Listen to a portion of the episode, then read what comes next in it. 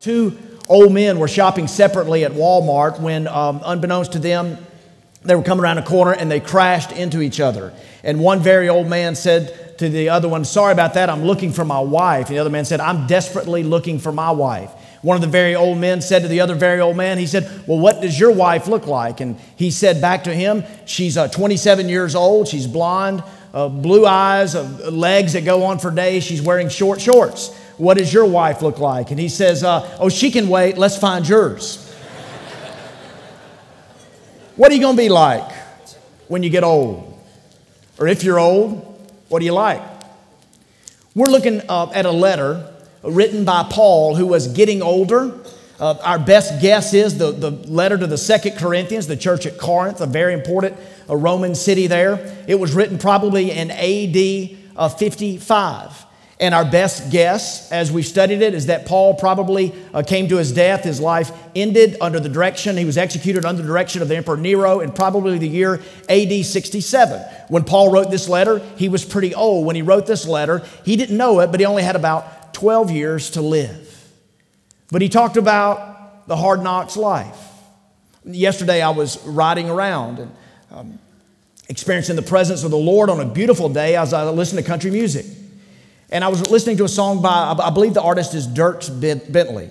And Dierks' new song is I'm a riser. I'm a get up off the ground, don't run and hide her. When push comes to shove, I'm a fighter. When darkness comes to town, I'm a lighter. I'm a get out aliver, out of the fire survivor. Now, like most country music songs, he could use uh, English help there. But, but he speaks that song as I tried to sing it and looked at the lyrics this morning. It's a song about resiliency. Uh, Gloria Gaynor said it much better years ago, more simply, I will survive, right? But that's what Dierks Bentley is saying in this country song. I'm a riser. I get up when, when darkness comes, when there's a push comes to shove. Uh, I, I fight. I don't run. I don't hide. I get up. And we're saying in this series called The Resilient Life that resiliency is being a riser. It's getting up, it's the ability to rebound, the capacity to rebuild, to see your life rebuilt. And the older you get, the more we can share stories of when life knocks us down. 2 Corinthians chapter 1 and verse 8 and 9, we looked at this the, the first week. Remember what Paul said? We do not want you to be uninformed, brothers and sisters. A good teacher always teaches that way, right? Get your head out of the sand. You need to know the reality. No sugarcoating, no beating around the bush, no mincing our words, no, no overselling. We don't want you to be uninformed. Brothers and sisters. He had some soul there.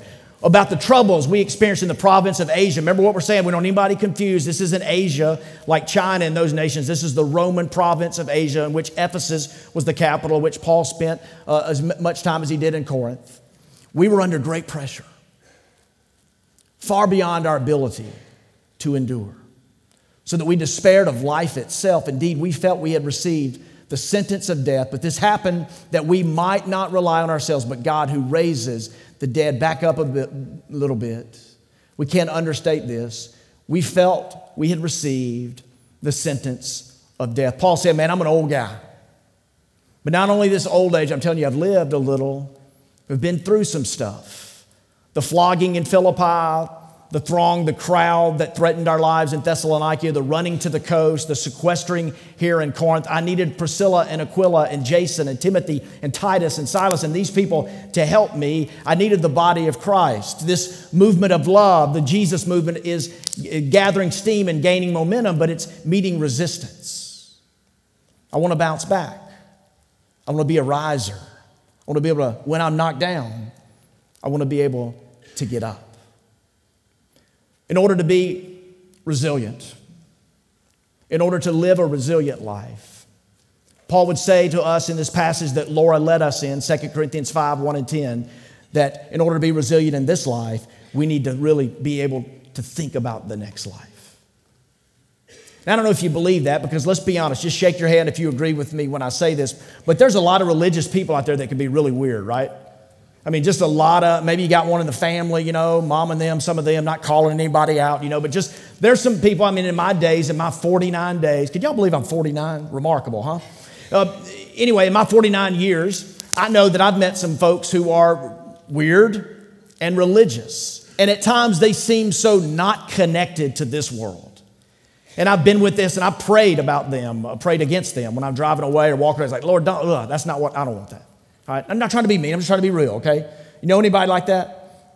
And so when you hear a message like this or you hear that initial thought of, in order to be resilient in this life, we have to think more of the next life, it's not an invitation to be super weird and disconnected from this life. But Paul would say, it's the only way. Because you and I, you know what we do? We make too much of this world and not enough of the next world. The journey is not the destination. The destination is the destination. But don't forget to enjoy the journey. Be of good courage, right? Did you see that? I believe, be of good courage. We are of good courage. If you ask Paul, hey, so you have Jesus and everything's okay, what do you think Paul would say? Hey, Paul, you have Jesus, so everything's okay? I think Paul would say, no. Now I got Jesus. But he would say, brothers and sisters, I would not have you uninformed. Everything is not okay. And if you were here a couple of weeks ago when we began this series called The Resilient Life, we talked about the, the idea of complaining, and that complaining leads to questions. If we're not careful, questions lead to, con- to con- conclusions. And some of us, at our very worst, we have conclusions of, I'll never be happy again. Nothing good can come from this situation. There's no need to continue on. But in our complaining, when we get to those questions, we need to learn to groan. We read it just a minute ago. We, I'm, I'm stunned at how often the word groaning is in Scripture.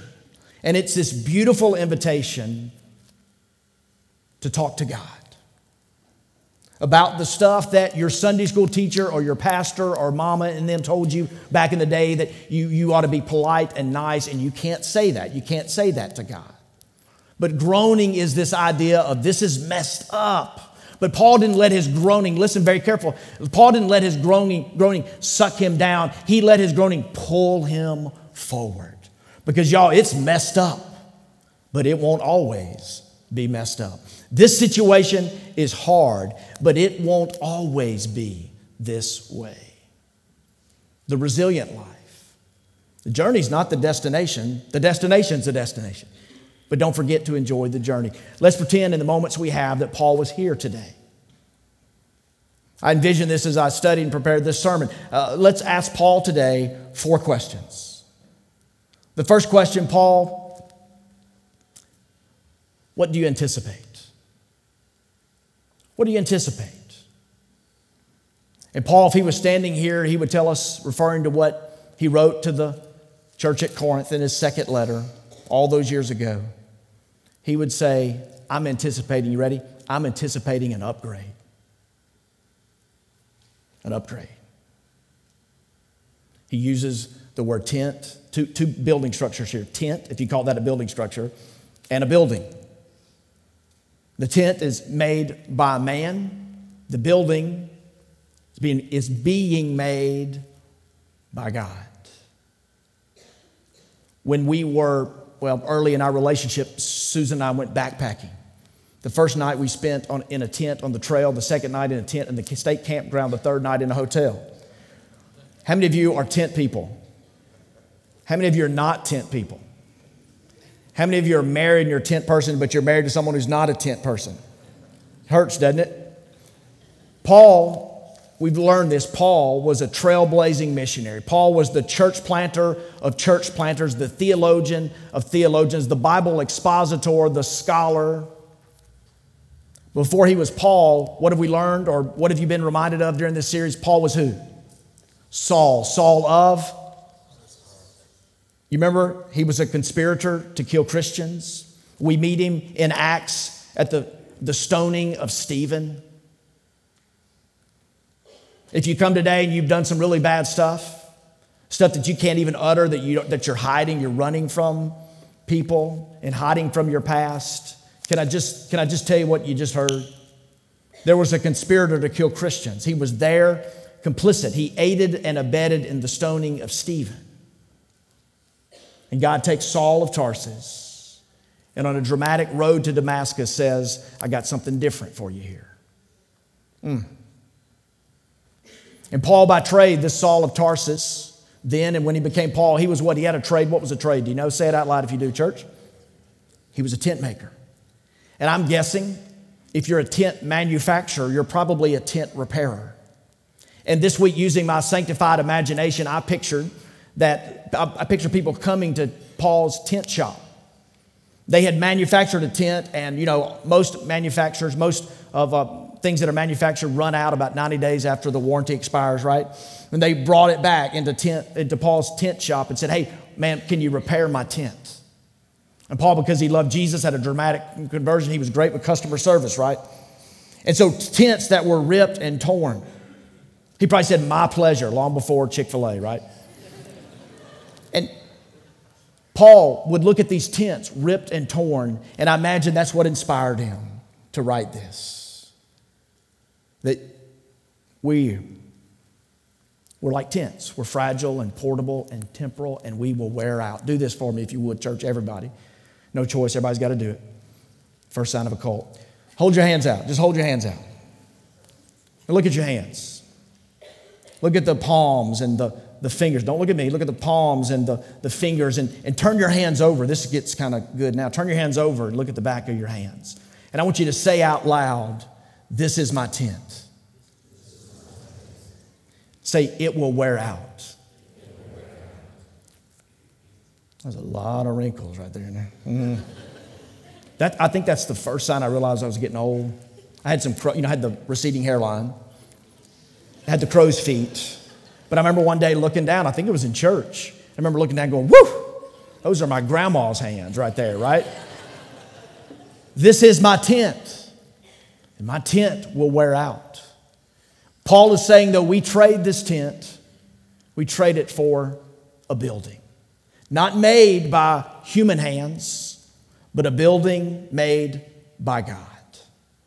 This past summer, not 15, but the summer before 2014, I learned a lot about architecture. We have some architecture, uh, architects in our church, and we uh, developed a close relationship with a team of architects so we could renovate the worship center and some of our space as we laid home to this building being the permanent home of Fondren Church. And I can really appreciate it. A lot of you were here, right? You remember we had to go to the gym that summer and worship for seven weeks, and Fountain Construction told us in seven weeks we'll have this place ready for you. And we worried a little bit. They did. I didn't. I just prayed. But our staff worried and they were just unsettled. I had great peace knowing God was good and He would provide. And we moved right back in here right after seven weeks. And it just uh, made me appreciate builders. It made me appreciate uh, men and women who said, here's, here's our objective, here's our deadline, here's what you need. Bam, we're going to do this for you. And guess what? They come through. Don't you love that? I mean, there are some good builders, and then maybe you've done a renovation project or had somebody build you a house and didn't go exactly like you wanted it. Maybe you're angry and bitter toward them now. That's a whole other sermon. We'll preach that later. But there's a builder who's better than all other builders. And God is the one who's building. Hey, Paul, what do you anticipate? I anticipate an upgrade. This tent gets traded in for a building, not made by human hands but the builder is God. Yesterday, in watching football, we won't talk about all the games, but I was watching some football and I noticed that at Florida State University, of which I'm not a fan, I'm just telling you a football fact, I noticed that a running back broke a record, a record of a young man that I remember named Warrick Dunn. Warrick Dunn was a Heisman Trophy winner in the early to mid 90s, played football at Florida State and later with Tampa Bay. Warrick Dunn is, was, here's a picture of him running for the Bucs. Pro Bowler, Super Bowl guy. Warrick Dunn grew up in Baton Rouge. You'd think he'd go to LSU, right? But he went, some, for whatever reason, went away to school to Tallahassee, Florida, to Florida State University to become a, a cinnamon roll, a criminal, whatever. And he played football there. And I remember hearing of his story. Some of you know this, right? Warrick Dunn grew up with a lot of siblings and he was the oldest in his family, had to bear a lot of responsibility. He didn't know his dad and his mom. How did she make a living? How did she feed all these kids? You ready for this? She was a police officer for the city of Baton Rouge. And during a robbery, she was shot. Two days later, she died in the hospital. Warrick Dunn was just a little lad, had to endure this pain had to go through this, had to take on so much responsibility. If you're going through any level of pain right now and extra responsibilities added to you, you know what? You, you can feel that, right? It's tough. When you hurt, what do you want? Less responsibility. Give me space. Bring me comfort. Come to my aid. And this young gentleman in a tough neighborhood of a growing city had to become a responsible parent, if you will. He went on to stardom, as I said, Heisman, Super Bowl, Pro Bowl, etc. Records along the way. And if you Google Warrick Dunn now, you'll see the Warrick Dunn Foundation. I think it's the first thing that pops up. And Warrick Dunn has uh, this foundation, and he seeks all around the country, he seek, seeks single parents with multiple kids who need new homes. And this foundation, they just completed their 145th major home building or repair for families in need. Here's my pain. Remember, remember what 2 Corinthians 1 said the Father of mercies, God of all comfort. Comfort one another with the comfort you've been given. See, some of us are struggling just to recognize and deal with our pain. Some of us take our pain, the pain that we feel, and we inflict it upon others. But here Paul is saying the, the resilient life is you can experience the Father of mercies, the God of all comfort. You can, you can own your pain, you can feel your pain, you can deal with it, and you got to groan in your pain. I give you a green light to groan, not to grumble. Remember, grumble is talking about God behind his back. Groaning is talking to God to his face. And we are groaning, and the Spirit intercedes and groans for us when we can't even groan for ourselves. Romans chapter 8. The whole creation is in groaning okay? I don't know what your beliefs are about global warming or if you make that a political thing or a scientific thing or what, uh, you know, uh, what aisle, side of the aisle you sit on. But Paul is saying this creation, as beautiful as it is, it's lacking and it's groaning for the new heaven and the new earth. And Paul is saying the Father of mercies, the God of all comforts, experience that pain and groan in it. But then, as you really experience me for who I am, for who God is, you have an opportunity to what? To get back those 145 moms or dads with all those kids in tremendous need, if they could tell you today, and I watched some videos, it's to say it's heartwarming is an understatement, but to hear them say, what an upgrade. What, what an upgrade. I was living in something, it was a tent. And now, look, because of the generosity of someone who has been through it, whose faith guides him, whose story is a part of him. Let me tell you my story. You say, Robert, I'm kind of rolling. I live in a palatial pad, a colossal crib. First of all, you don't talk like that. Secondly, it, no matter what you're living in now, it's going to be better because it's built by God. Plus, we learned a minute ago this is your tent and it is wearing out. But God has something different from you. Ever read the book Heaven by Randy Alcorn? he says that there are some things that won't be in heaven. You won't experience death, pain, tears, sorrow, suffering. There will be no funeral homes, no abortion clinics, no psychiatric wards, no drug rehab centers. There'll be no school shootings, terrorist threats, Amber Alerts, no racism, no bigotry, no muggings, no murder, no missing children, no worry, no anxiety, no depression, no suicide no unemployment, no economic downturn, no Wall Street crashing, no bills, no boredom, no taxes, no weeds, no traffic congestion or snarl, no hip replacements, no knee replacements, no hearing aid, no unwanted emails, no Florida Georgia line or Luke Bryan. there will be some things that won't be in heaven to steal from, to plagiarize from the late John Lennon, imagine there is a heaven. It's easy if you try. Paul, what do you anticipate? I anticipate an upgrade. Second question that we could ask Paul Paul, what about now? You may want to put the word the in front of now. What about the now? And in verse 5, we read. Laura read it for us. You read along with her. Paul talks to the church at Corinth about this guarantee. This, uh, some of your versions render it a deposit. The same word that he used to the church at Ephesus in Ephesians chapter 1. We've been sealed. In him we have redemption through the, the forgiveness of our sins through his blood. And we have a Holy Spirit who sealed us until the day of redemption, the real day of redemption. We have a guarantee. Hey, Paul, what about the now? I mean, I don't want to be one of those men or those women who's uh, so heavenly minded that I'm no earthly good. What about the now? And Paul is saying that we have a guarantee. Let's say you're garage selling. And you get up early. I understand if you garage, how many of you garage sale? Just nod so I'll know some of you out there. You ever garage sale? I mean, you get up at what, 4 a.m.? Is that kind of the deal? And you go, and let's say that in a garage sale you find at 7 a.m., the sun's already out, there's still some stuff left, and you see this beautiful dresser. It's a dresser just like you want the dimensions. You measured, it'll fit in your spot. You know how you're going to redo it, but it's just what you want. It's what you need. You want the dresser for $600. It's a good deal. And you tell them, you declare to the owner of the house and the garage and thus the dresser, hey, I'm coming back to get the dresser. That's mine. Hold, hold that for me. And their response to you likely would be, because they don't know you, they would likely say, you know, I hope you get it. I will try to hold it for you. Do you hear that? I, I hope you'll get it. I will try to hold it for you. But there's what? There's no guarantee. But you go to your car and you remember, ah, oh, I have $250 in that little envelope because somebody gave me such. So you go, you take the envelope, you give it to them, and you say, hey, I'm so serious about this. I, am coming back to get it. $250, I'm coming back in two hours with $350. And they take out a magic marker and a little bitty sign and they write what? sold. There's a guarantee.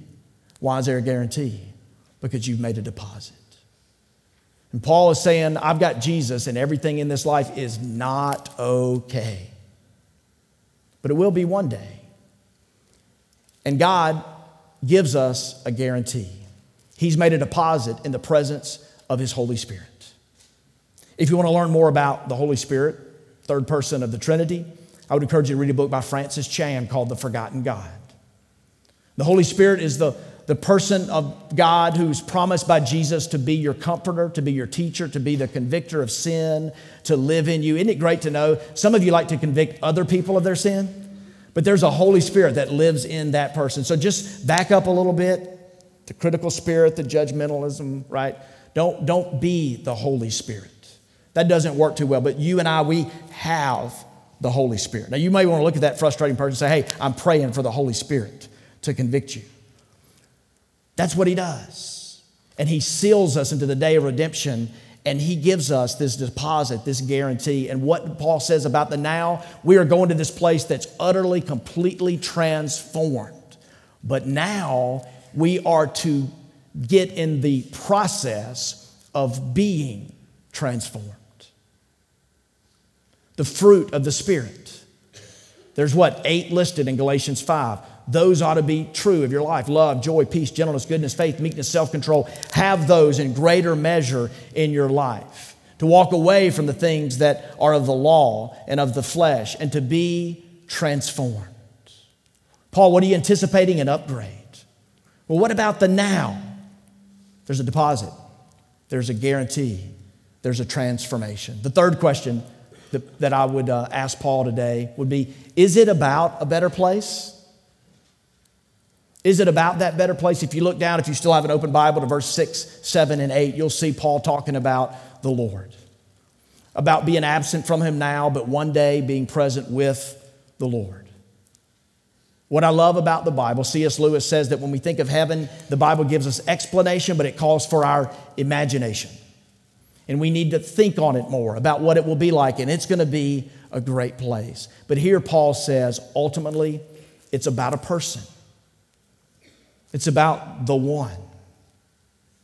21 years ago, in my early dating of Susan Mamarian of Palos Verdes, California, I got on a plane from South Florida, from Miami, and flew to be with her, to get to know her a little bit better, to meet her family for the first time her mom, her dad, her two sisters, all the people that were hanging out at the house. And when I got there, I, I fell in love with the place. I, I, still think about the place a lot. I remember that first trip, and I remember seeing Catalina Island and Malaga Cove and Portuguese Bend and Wayfarers Chapel and the lights of the city I remember these things. I remember the dry, arid air and the smell of the eucalyptus tree. I love the place, but let me tell you, that trip was all about the person. Imagine if I'd have got there those 20 something years ago and she had given me the cold shoulder. She wasn't all in love with this hunka hunka burning love.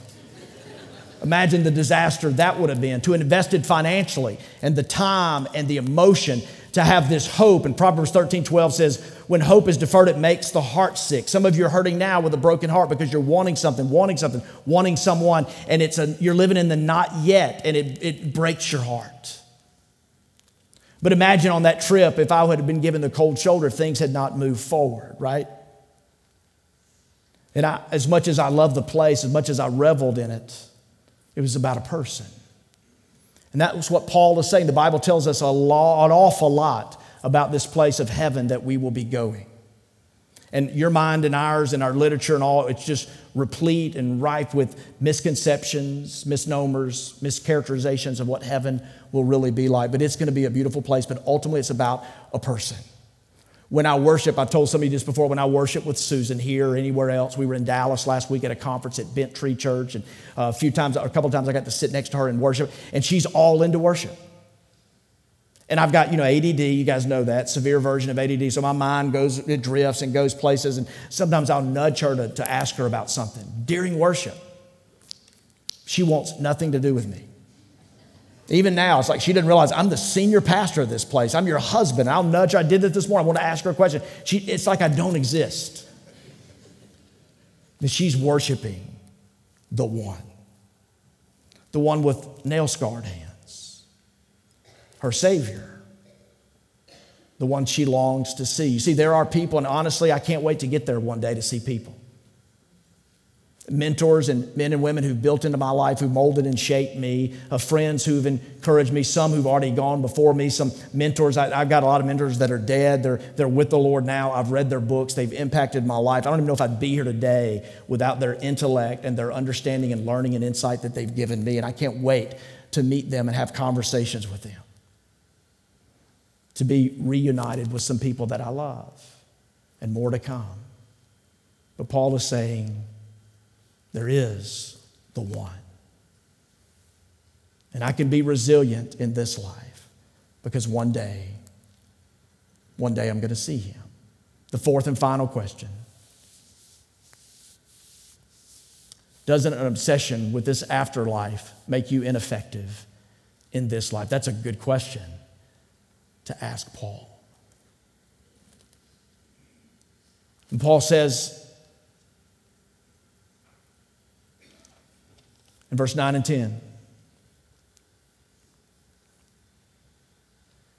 He says that we're going to answer to him one day. That we're all going to stand, listen in, church, we're all going to stand at the judgment seat. And that word there, that Greek word used here in this text, it, it, it's the word bema. You got to get bema serious. You got to get serious about it. Not bama, but bema. And bema is I think we have a picture, by the way. If you've been to the Holy Land, to that part of the world, uh, you know that there, there are places in Corinth. Corinth there's a, a, an ancient Corinth and a more modern version of Corinth, and there is just a, a section of that city that's wonderful. The archaeological preservations are great. I don't know if we have a picture of that. There we are. And this is a place where, looking back to Acts chapter 18 and Acts chapter 25, this is a word carefully selected by the Apostle Paul because when he was leading the Jesus movement, locking arms with others. When the gospel was growing amidst persecution and martyrdom, there were times because they were preaching King Jesus and not the king of the Roman Empire. And in Acts 18 and Acts 25, there's given an account of Paul standing before the Bema here in ancient Corinth. That exists today. That's a picture taken a few years ago. And this is uh, where Paul stood before the Bema. But this is uh, important for us to handle this well. This is not the judgment of who's in and who's out. This is, this is referring to God's kids. This is the judgment for everyone in Christ. And Paul is saying, I'm living my life in such a way that one day, this one that I get to be with, I will ultimately answer to him. that I will be able to see his nail scarred hands, the Savior who rescued me, who everybody said, Man, your life, you've done too much wrong. And this Savior who loves me, who not just saved me, but he's used me, I'm going to answer to him one day. A family, mom and dad, husband and wife, they're going away. They're planning a trip for the week, for a week long, this week for, the, for a week long. And they look at their 17 year old son and they say to their 17 year old son, or they think, you know, he's about to graduate in a year. Let's trust him with a house. And they say, son, we're gone for a week. Check the mail, adjust the lights and the air, lock the doors, feed, love, water, shelter the pets. Don't let the dishes pile up. You know, mama likes a, a tidy house, so clean up around here. They go away, and a week later they come back. The driveway's cluttered, the mailbox is overflowing, the dishes are in the sink. The 17 year old kid is on the sofa, obviously been in a marathon of video games, and the parents say, or he says to the parents, I thought you were coming back on Saturday, to which they say, It is Saturday. Now, how many of you trust me when I say there's going to be a conversation? Right? Everybody agrees. There's going to be a conversation, but listen, it's not a conversation to see if the 17 year old son is loved. It's not a conversation to see if he's in the family. It's a conversation that'll probably go a little like this We trusted you and we gave you some responsibilities. How'd you do? And Paul is saying to us, motivated by the grace and the goodness of the gospel, the one who saves us not on the basis of deeds that we've done in righteousness, but according to his mercy, by the washing and regeneration of the Holy Spirit, he would tell Titus in Titus chapter 3.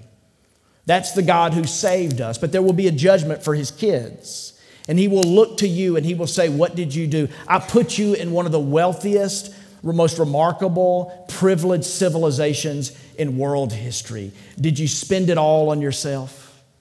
I, I, I talk to you from beginning to end. I talk to you about a life of generosity where math with me would be different than math within the world. And you don't have to live on 100%, you can live on 90 or less. And as you trust me and as you give it away, how did you do in that area?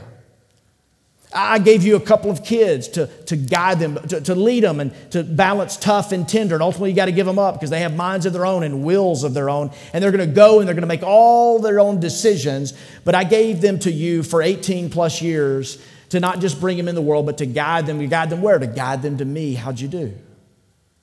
I gave you 77 years of life. You spent four and a half years in front of the television watching other people live their lives and you not living your own.